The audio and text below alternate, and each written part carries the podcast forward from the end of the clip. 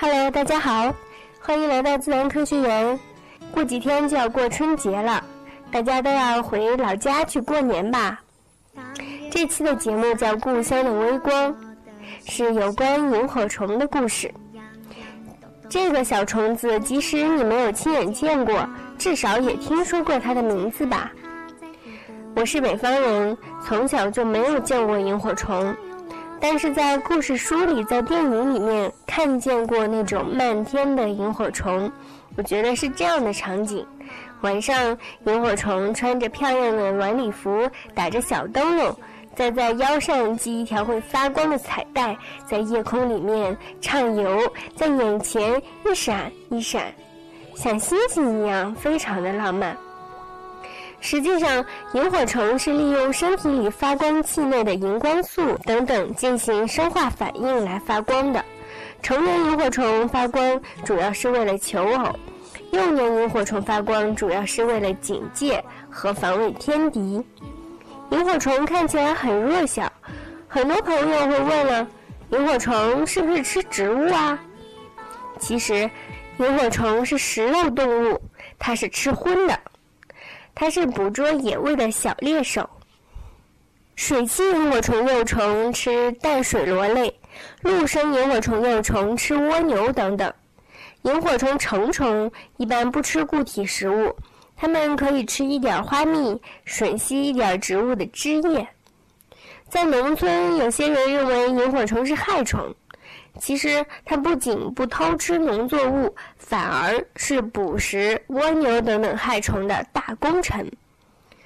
刚才提到陆生萤火虫幼虫吃蜗牛，那么蜗牛的体积比它大好几倍，它是怎么吃掉蜗牛的呢？法布尔在《昆虫记》里面把萤火虫比喻成麻醉师，萤火虫会给它的猎物注射麻醉药。等到蜗牛失去知觉、不会动弹、肌肉垂下来的时候，萤火虫就会把像针一样的吸管刺到蜗牛的肉里。这个时候，蜗牛的肉立刻就被化解成了肉粥，萤火虫就会大口大口地喝起肉粥来。不一会儿，蜗牛就变成一个空壳了。喝完肉粥以后，萤火虫大摇大摆地走了。临走的时候，他还不忘用刷子一样的器官伸到蜗牛壳里面，把残渣也刷出来，然后再贪婪地送到它的嘴里面。非常有意思的生物，是不是？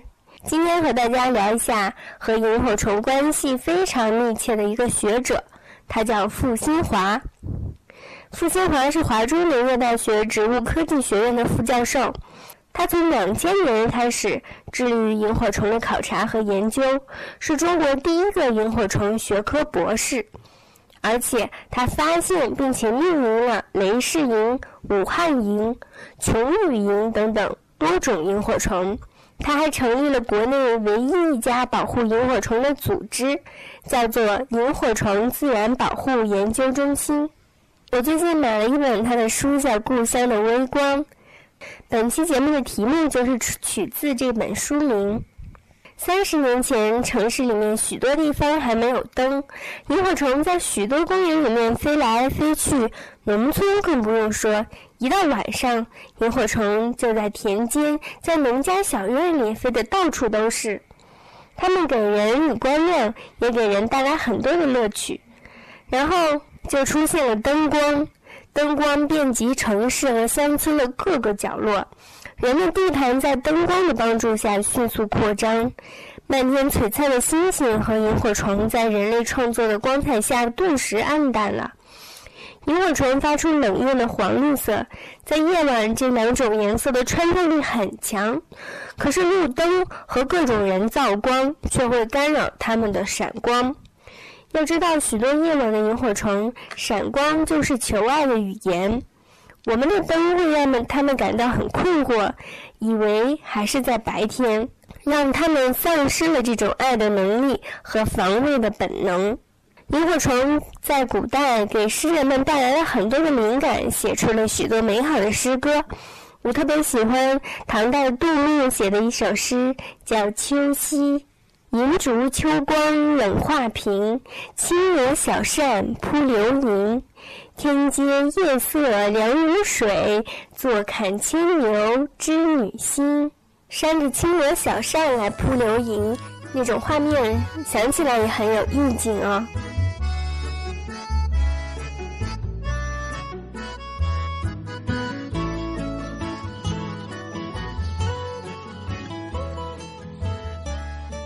萤火虫给我们的童年带来了微光，带来美好的传说和故事，滋养了我们内心的情怀。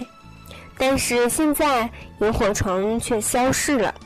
世界上的萤火虫大约有两千多种，我国没有确切的数字。萤火虫大部分分布在温暖潮湿的西南部，北方的种类和数量都较西南部少。傅新华他们做调查发现，从两千年到今，全国各地的萤火虫种群数量在大幅的下降，城市里萤火虫基本灭绝，在农村被压缩到深山里的萤火虫，因为景区的开发，数量也大幅的下降。数量下降呢，有很多的原因，大家可以找来他的书来看一下。我觉得这本书里面有许多非常有趣的描写。下面就跟大家来分享一两处。傅新华和两个美国学者合写了一篇论文，文中比较了两种代表性萤火虫的雌雄生殖系统。一种叫黄缘萤，是水栖萤火虫，它的雌虫在交配前对雄虫的选择非常挑剔，只能交配一次。黄缘萤火虫可以产生一种精包，雌虫消化蛋白后将精包储存在受精囊中。另一种叫胸窗萤，是陆生的萤火虫。胸窗萤对雄虫来者不拒，可以交配多次。随着交配次数增多，产卵量和卵的孵化率直线上升。这个现象很有意思，好比我们人类的恋爱观：家庭条件不好的妹子更倾向于富庶家庭的男孩子，对相貌等外表要求不高。因为首先要满足物质上的需求来弥补自身的缺陷，而家庭条件好的妹子不在乎男孩子家庭的贫富，而是更倾向于选择帅哥，因为可以通过男孩子的内在优质特征来弥补自身的缺陷。他们可以豪迈地说：“老娘不在乎你是否有钱，爱我就行。”通过这个比较，小小的萤火虫和人类有高度一致了。傅新华的描写是不是很有意思啊？他还说：“我从萤火虫身上得到了启示，经常送点礼物给女生是有好处的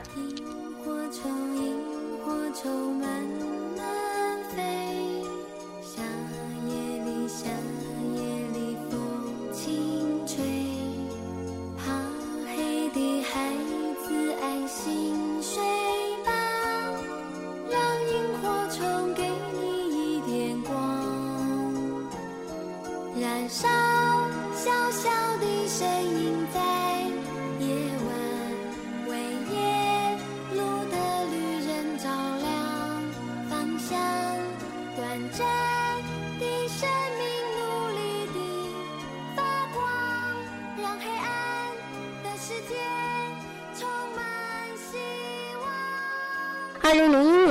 傅新华在校园里的稻田和新建村鱼塘中发现了两种完全不同的水栖萤火虫。他想要做一些研究，但是查不到任何中文文献，没有任何可以借鉴的经验和方法。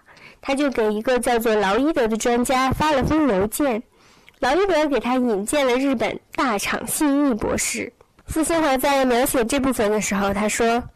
我上网查了查“大厂信义”这两个字的含义，发现“欧巴”是姓，日本人称呼人的时候会在姓后面加个“桑”，所以“大厂信义”的姓居然和日文中老女人读音相同。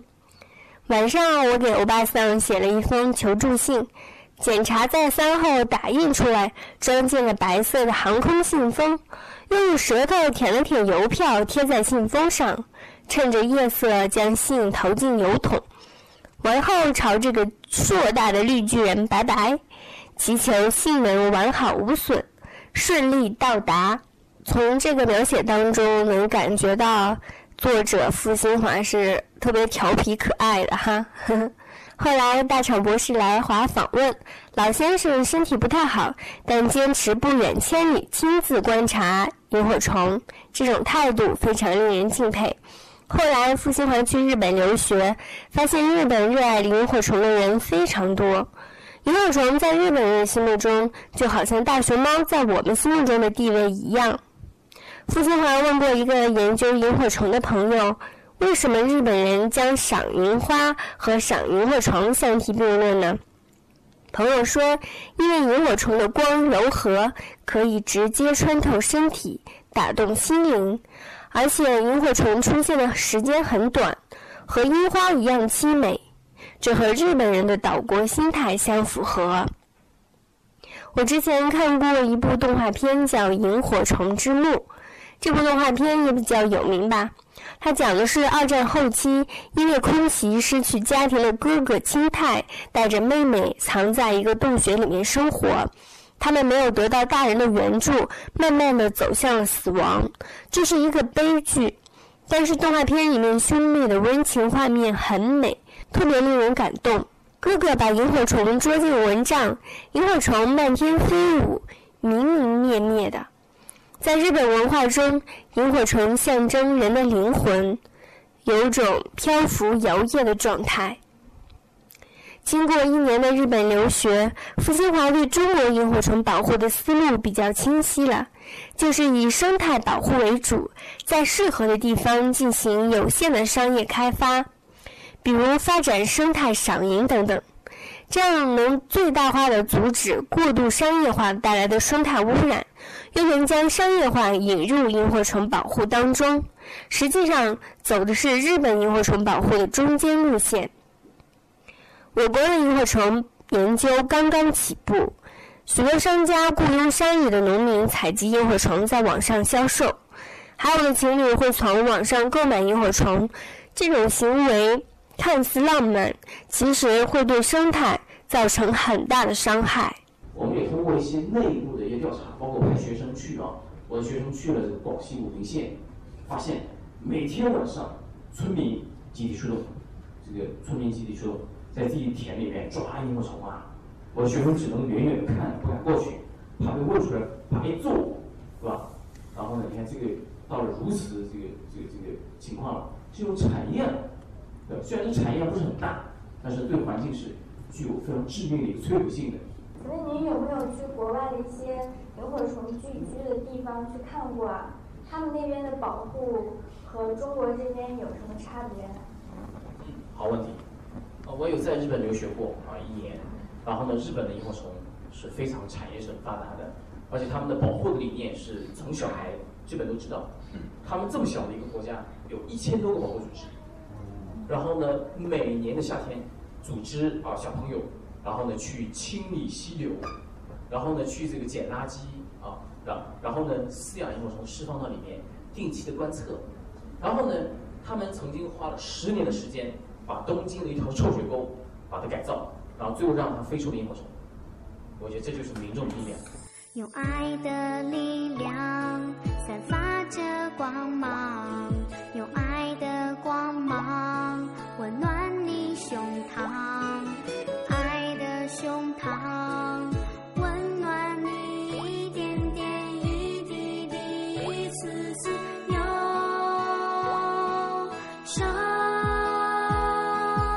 节目的最后，给大家朗读一下《故乡的微光》这本书的自序，希望大家可以从这段文字当中，也可以回忆起自己家乡的一些美好。每个晚上，萤火虫都在跳无声的舞。而我便是那唯一的观众。萤火虫跳得畅快，我也看得痴迷。我们在无休止的追求富足的物质生活时，萤火虫却不知在什么时候被遗忘、被放逐了。曾在黑夜中御风而行的微光，如今已被霓虹灯光所取替。曾频繁出现于唐诗宋词中的小家伙，现在只有在昆虫词典中才能找到它们的身影。不知不觉间，由于我们的无知，他们被无情地弃置于黑暗的角落。我们渐渐忘记了他们曾带来的美好时光。现在，有些生活达人列出一生中要做的十件事情，其中之一竟然便是看漫天的萤火。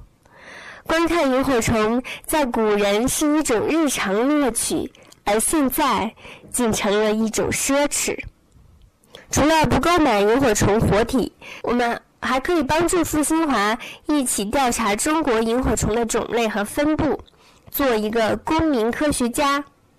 具体的步骤就是将采集到的萤火虫装在小管子里，用医用的酒精泡起来，写上小标签，邮寄给他们，这会帮他们在最短时间内了解中国萤火虫的种类和分布，拯救珍稀萤火虫，非常有意义。